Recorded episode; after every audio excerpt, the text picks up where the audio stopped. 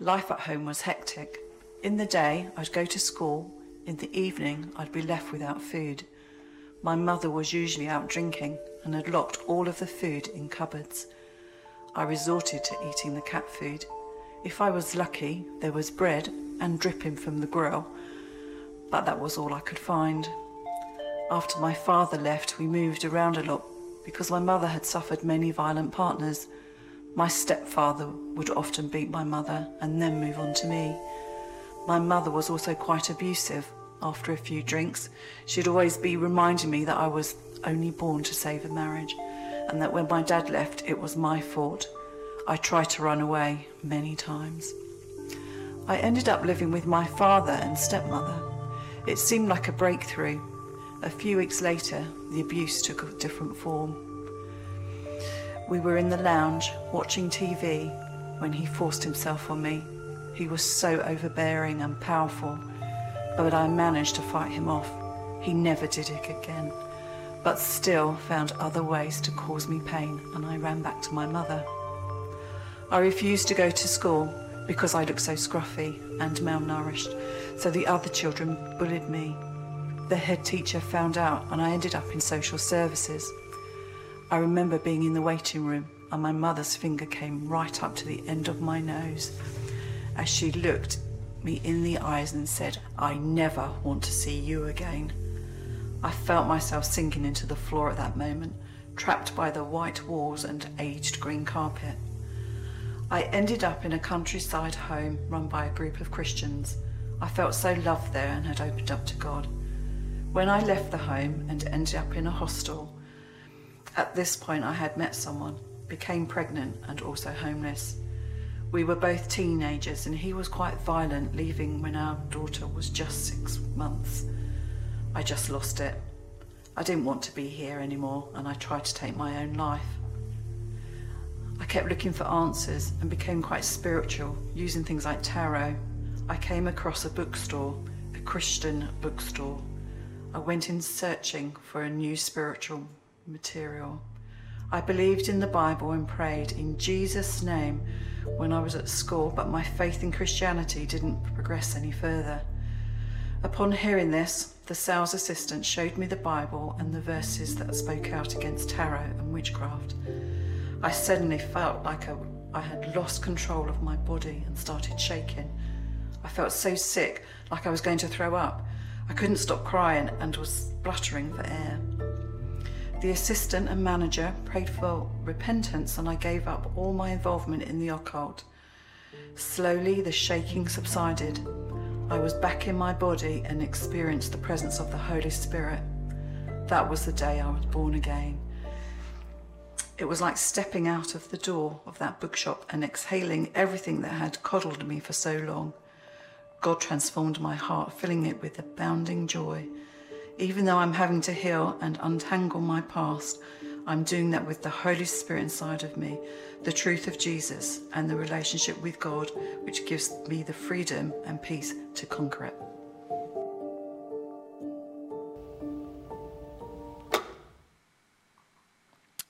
Hi, how you doing? If I was to ask you the question, what is the hardest part of the lockdowns for you this year, what would you answer? Or maybe if I took a survey of everyone who's watching today, I wonder what would rise to the top. I reckon the top answer, or one of the ones that are close to the top, would be not seeing other people. That's been a big feature of lockdown, hasn't it? Not being able to connect with those people that we love and normally do life with. The presence of other people, we need that. And experts, scientists, researchers, they would tell you that we need one another. And we don't have each other, then we suffer. We may suffer mentally, emotionally, relationally, spiritually, even physically when we haven't got each other. Now, some of us like spending time with people more than others, and so I think there's lots of jokes around, you know, introverts, it's kind of the best thing ever for them, not to see people. Uh, but research would show even that isn't great. In fact, introverts have suffered worse than extroverts because they're less likely to reach out and start a Zoom quiz and that kind of thing. We have relational need of one another. There's a gap when, we don't, when we're not able to connect with other people. And this is confirmed in the Bible. Right at the beginning, God says it's not good for people to be alone. They need one another. There is a need for relational connection.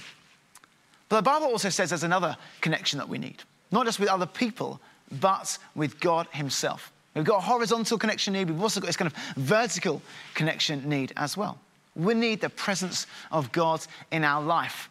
And if we don't have that, then we're not all that we're meant to be. We are, we're not fully human, actually. The purpose of humanity is to glorify God and connect with Him. And when we don't do that, then we're missing something. That's the story of Christianity. And uh, it's something, if maybe if you're a believer, you know that to be true. And maybe you've been singing that this morning, we're singing our songs of kind of, yes, Lord, we need you, we love you. But sometimes our theology, our confessional theology, if I use those words, our kind of thinking around God and uh, acknowledging that we need Him, sometimes doesn't match up with how we live that theology, our functional theology. doesn't match up with the fact that we live sometimes Monday to Saturday without not a lot of acknowledgement that He's there, or maybe even a sense that He's there. And if you're looking into Christianity for the first time, maybe you're exploring it, I want you to know that God wants a relationship with you. He wants to presence himself in your life. And that's what we're going to look at today as we go into the next section of our story series. We're going to look at the presence of God being in our life. And my prayer for you as I've been preparing for it, and as we look at that this morning, is that each of us would walk away from today with a greater understanding of our need for God's presence in our life. But I pray for something more than that. I pray that you grow in your appetite for more of God, that you would experience more God, maybe even today for the first time. But let's start by looking at the passage of Scripture together. The Lord said to Moses, Depart, go up from here, you and the people whom you have brought up out of the land of Egypt, to the land of which I swore to Abraham, Isaac, and Jacob, saying, to your offspring I will give it. I will send an angel before you, and I will drive out the Canaanites, the Amorites, the Hittites, the Perizzites, the Hivites, and the Jebusites. Go up to a land flowing with milk and honey, but I will not go up among you, lest I consume you on the way, for you are a stiff necked people. When the people heard this disastrous word, they mourned, and no one put on his ornaments.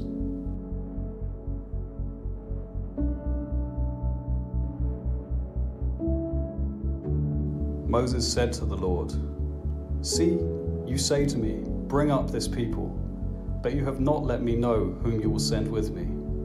Yet you have said, I know you by name, and you have also found favor in my sight. Now, therefore, if I have found favor in your sight, please show me your ways, that I may know you in order to find favor in your sight. Consider too that this nation is your people. And he said, My presence will go with you, and I will give you rest. And he said to him, If your presence will not go with me, do not bring us up from here. For how shall it be known that I have found favor in your sight, I and your people? Is it not in your going with us, so that we are distinct, I and your people, from every other people on the face of the earth? And the Lord said to Moses, This very thing that you have spoken, I will do, for you have found favor in my sight, and I know you by name.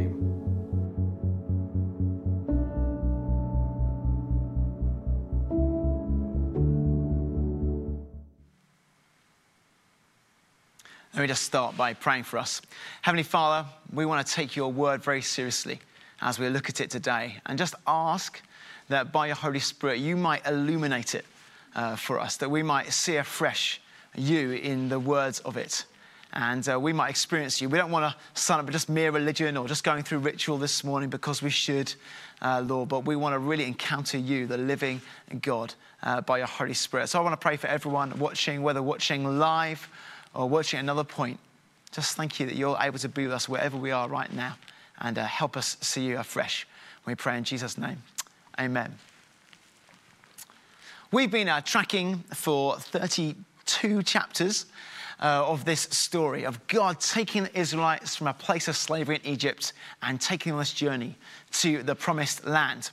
And all along the way, we have discovered that the Israelites are pretty terrible people. They are moany and grumbly, and uh, they're pretty wicked at points. And uh, just like me, and just like you, we're all a bit like that, actually. We mustn't look at these people and think, oh, they are terrible. The reality is, we've all got things in our lives that are not good. And, uh, but last week, they really took the biscuit. They really pushed it on somewhat. And we heard Joel speak to us about the story of the golden calf where uh, Moses, their leader, had taken them to this mountain and he'd gone up to speak to God. And they'd been left just for 40 days at the bottom. And in the meantime, they'd built this golden calf which they'd begun to worship.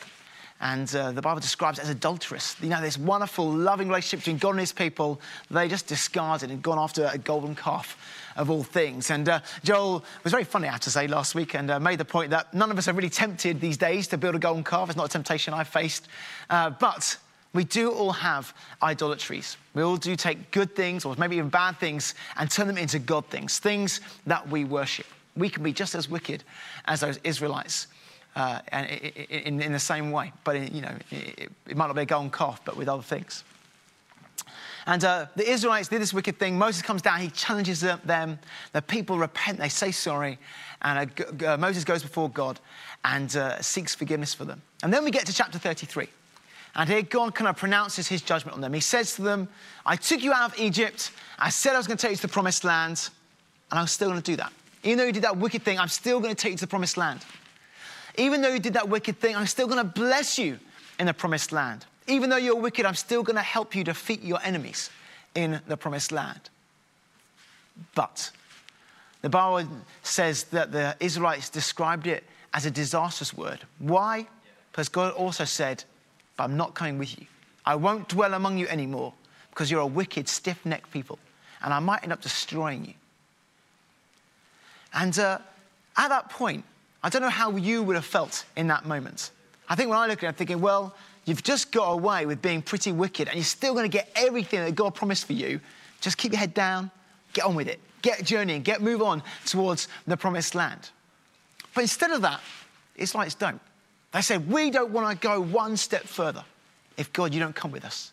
It's a disastrous thing if we should have the promised land, but not have you, the promise giver. We need you, God. And so they mourn. It says the Bible, they took off their ornaments, these ornaments of gold. Now, gold had obviously been a big part of the idolatry with the golden calf. But they take off these ornaments, they discard them, and say, God, no, we don't want those things. We don't want distractions. We want you. We don't want to go anywhere unless we have you with us. They want that relationship with God. They want His presence with them. They don't want to go without Him. And that's the question for us today that we need to look at. Do you want God in your life more than anything else? And we are very tempted at times to say that we do, or often sing that we do. Lots of songs, songs that say, God, I need you, only you I need, it's you I build my life upon. Easy things to say, maybe even th- easy things for us to think and believe. But does it work out functionally in our life? In our Monday to Saturday, are we really living the fact that we want God's presence in our life? Just acknowledging that He is even there. Because we may say we want God, but what we care about most may be something very different. Maybe we just want to be free from something. Maybe it's a particular healing that we want, something materially that we need, a relationship to go right, people to love and respect us. And the list goes on and on and on. Different things that we need or we think we need or things that we want. And actually want more than we want God. Every day we have a choice. What do we want most? And how do we work out the incompleteness of this life? In this world, we will have trouble, Jesus says. What do we do with that? Do we try and fix things ourselves? Do we try and cover the pain and discomfort with various sins? Or do we seek to rest complete in God? The Israelites, their journey from Egypt to the promised land was one big journey of this. In Egypt, things were really bad. Did they turn to God? In the wilderness, things weren't as bad, but they were still a struggle. Did they turn to God? Looking ahead in the story, they're going to the promised land. There's still going to be struggles there. Did they turn to God? The lesson that God was trying to teach them again and again is that in every season that they were going to not necessarily have a perfect life, but they did have a perfect God. The destination of their journey was not the most important thing, it was the person with whom they were journeying with. It is possible to have all the promises of God, but not care about God Himself. To have the promises, but not care about the promise giver. To care about the presents in which He gives us, but not His actual presence. See what I did there? I occasionally uh, go away, uh, part of work, and sometimes I take my wife away. Not very much this year, I have to say. I've been away once uh, without my kids. And, uh, but when I do, my kids do not say to me, Daddy, Daddy, we're going to miss you. We love you. Please don't go. Please come back soon. They don't say that to me. Uh, because I have made the fatal mistake of once, one time I went away, I wrote them a card each day that I was gone and left them sweets and presents and gifts. Part as a guilt offering, probably, that I wasn't going to be there, but also to love them in my absence. But it means now that when I go away or tell them that I'm going away, their response is, Daddy, Daddy, that's great. What are you going to leave us? They want to know what are they going to get. They don't care that I've gone. In fact, they'd like me to go more so they can get some more sweets or another treasure hunt for me to leave behind. We can be a bit like that with God. That we care more about the benefits of the relationship with Him than we do about the relationship itself. Imagine tomorrow morning you wake up and you've got your cup of coffee, everything's going okay, your morning started well, and you get a letter through the post and you open it up, and it's from some lawyer you've never heard of, but they've tracked down a long lost relative who's recently died, and you have got an inheritance of tens of millions of pounds. Suddenly your financial worries are gone. You're still heading to work because you like your job, and there's a promotion to be wanting. But you didn't get the promotion you wanted, you got an even better promotion. And someone calls you at lunchtime and says, Hey, know that thing you've been praying for? My friend who's been sick, they've been healed or oh, lots of other different things go right tomorrow in your life, but you no longer have Jesus, how would you feel? Or maybe flip the other way around. Maybe this week is the worst week you've had. Maybe you're aware more than ever of the unanswered prayers you've got before God. But you know that Jesus is with you. You're aware of his presence, of his closeness. Which one would you choose? Which is your best scenario? Be honest with yourself. It's so easy to say the right thing. The Sunday school answer, oh, it's Jesus. Jesus, that's what I want. But when you're really offered the different things, which one is it you really want? God's presence must be our hope. God's presence must be our confidence. His presence can be our refuge, our courage. He can help us with our humility our dependency. And God's presence can be the thing that gives us the constant motivation to keep going because in this life we are going to have trouble. We are going to sin. We still need a forgiver. We are going to struggle. We're going to need his strength.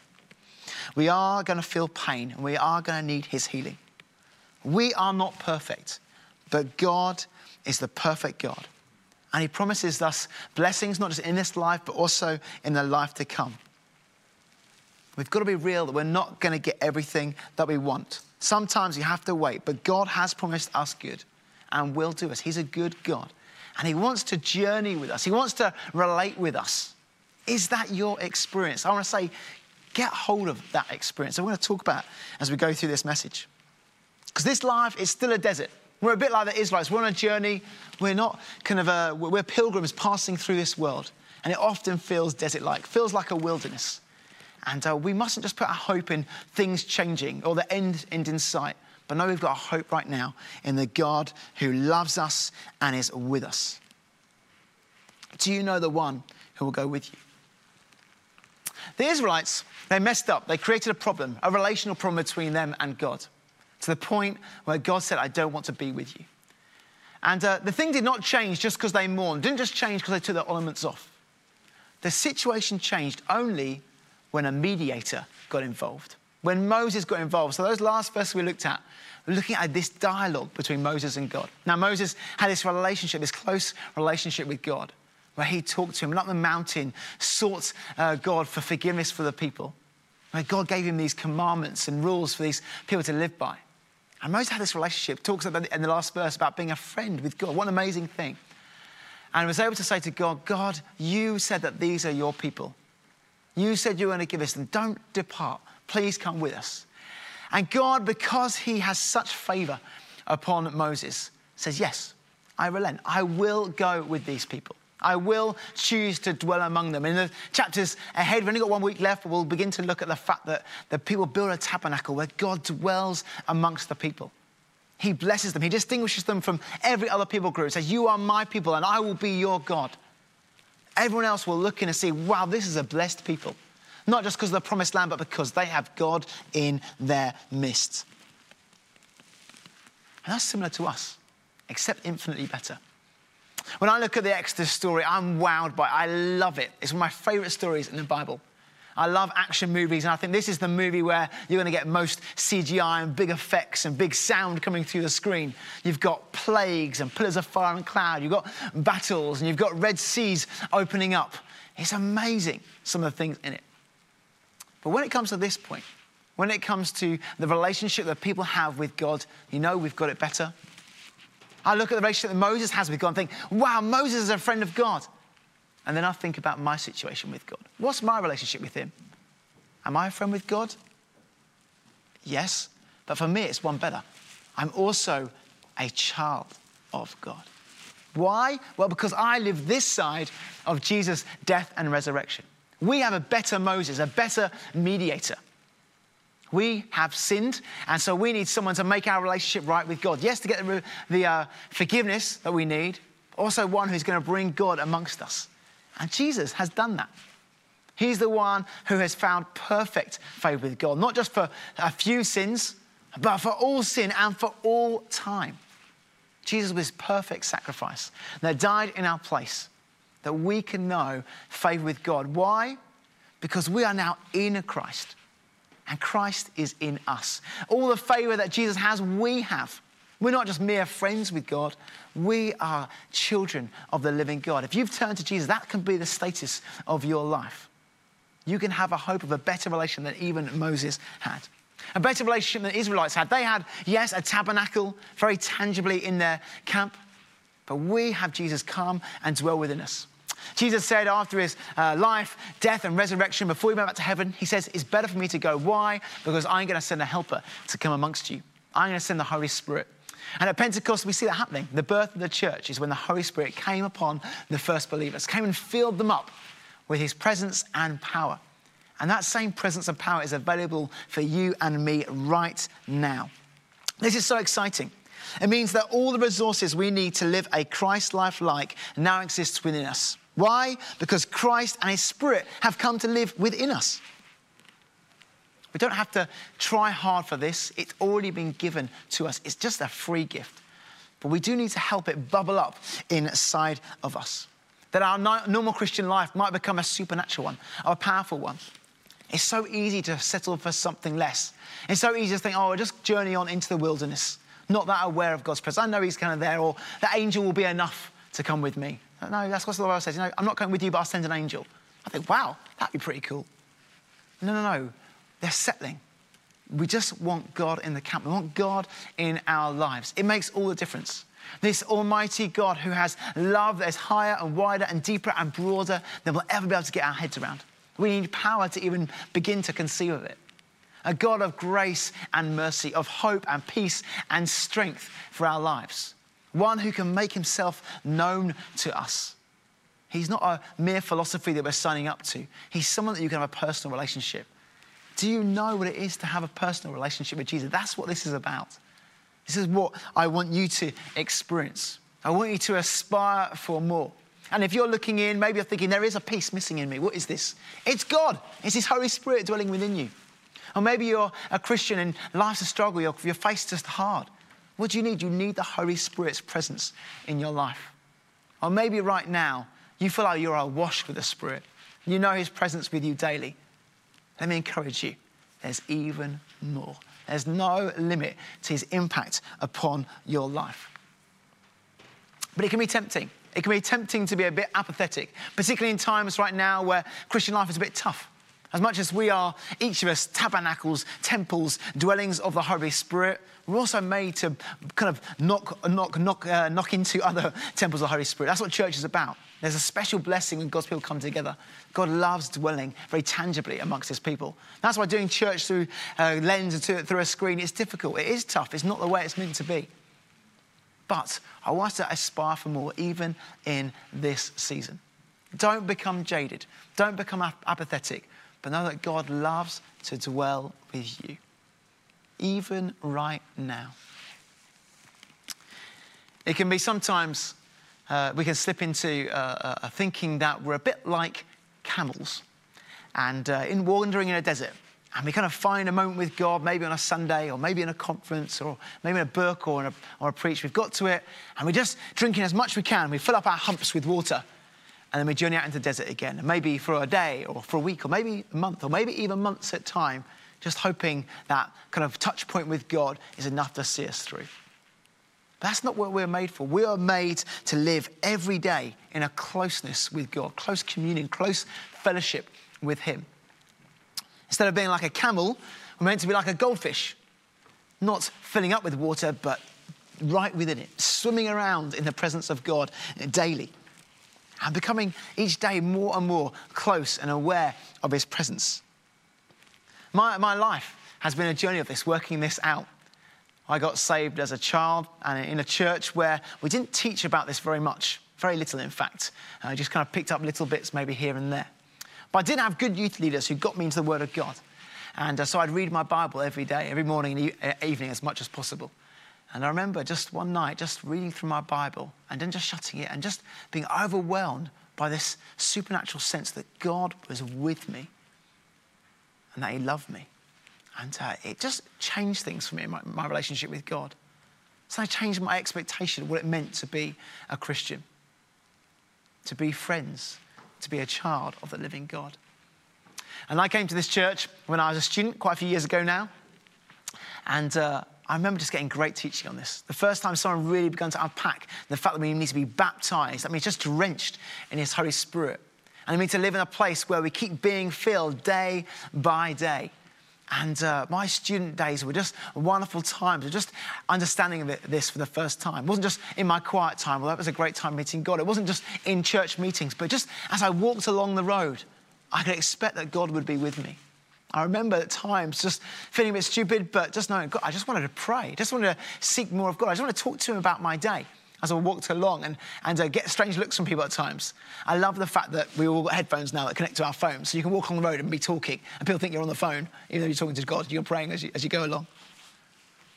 As I remember in, in, in recent seasons, just beginning to see God in my day to day, just find little ways to be grateful for the that, the fact that He's there, that every good blessing comes from Him. And I suppose I'm good, just being thankful and grateful and just trying to cultivate a place in my life where I know more of God's presence I've not got this down. I'm not perfect in this, but I just know a journey where I'm growing in this.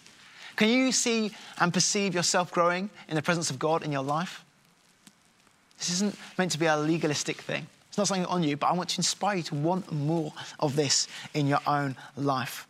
Even this term, as we've journeyed through Exodus, even before we actually started the series, just about God speaking to me from Exodus 13 and 14, about God opening up the Red Sea. And so God just keeps taking me back to that passage time and time again. Each week, I hear something fresh from it, from another source, or someone else has got a prophetic word about it, or mentions it in a prayer meeting or another setting. God just keeps taking back. God saying, I'm making a way. I'm the way maker. When it doesn't seem like there's a way, there's a way through. And even the obstacles you'll find, God is making a way. Just for the kindness of God in my life. Let me just finish with a few ways where you can cultivate some of the presence in your life. Some of the obvious ways are getting your Bible and get praying. And I don't want to label those too much, but do do those things. I'm not not saying those things. Do those things. Come along to church. Get on the live stream. They're really important. But these are three other ways that I thought might just be good tips, good helpful things for you to cultivate a life where the presence of God is, is it becomes more important than the things you can get from God. The first one is, like the Israelites, lay down destructions. They took off their ornaments and they laid them down as a sign to God, God, I want more of you. And if we uh, kind of uh, equate these uh, ornaments with the good things, or maybe even the bad things in our life that distract us, maybe, even on the back of last week's sermon, are there things that the Holy Spirit is pinpointing in your life that are a distraction from you? Because, you know, if you want the Holy Spirit to live in your life, the Holy Spirit is sensitive. Not oversensitive, but just sensitive. Holiness and sin do not dwell well together. And the Holy Spirit loves to dwell where there is a clean heart, where there is favor, where there is fresh repentance and short account with God. Are there blockages with your relationship with God?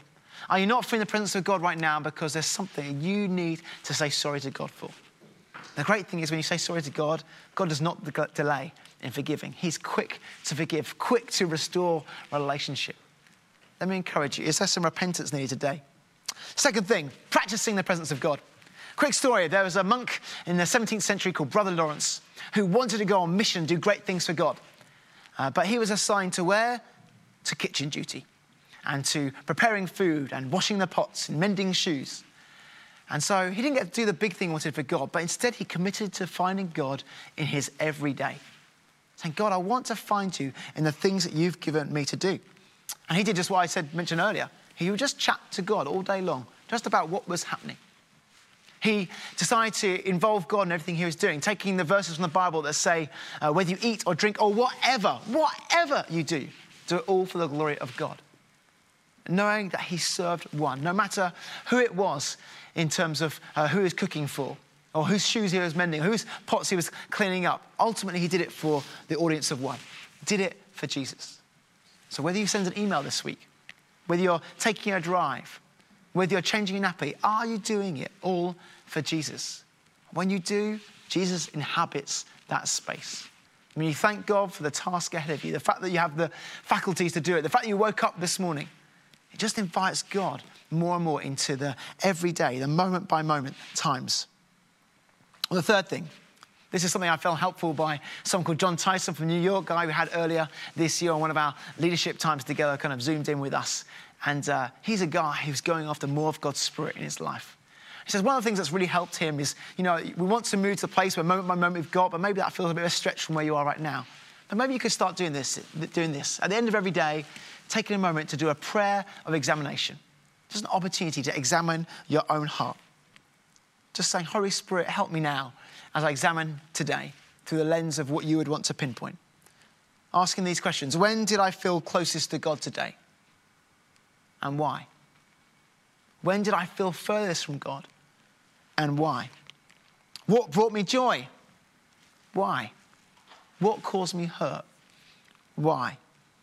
And what does this all reveal about God and my relationship with Him?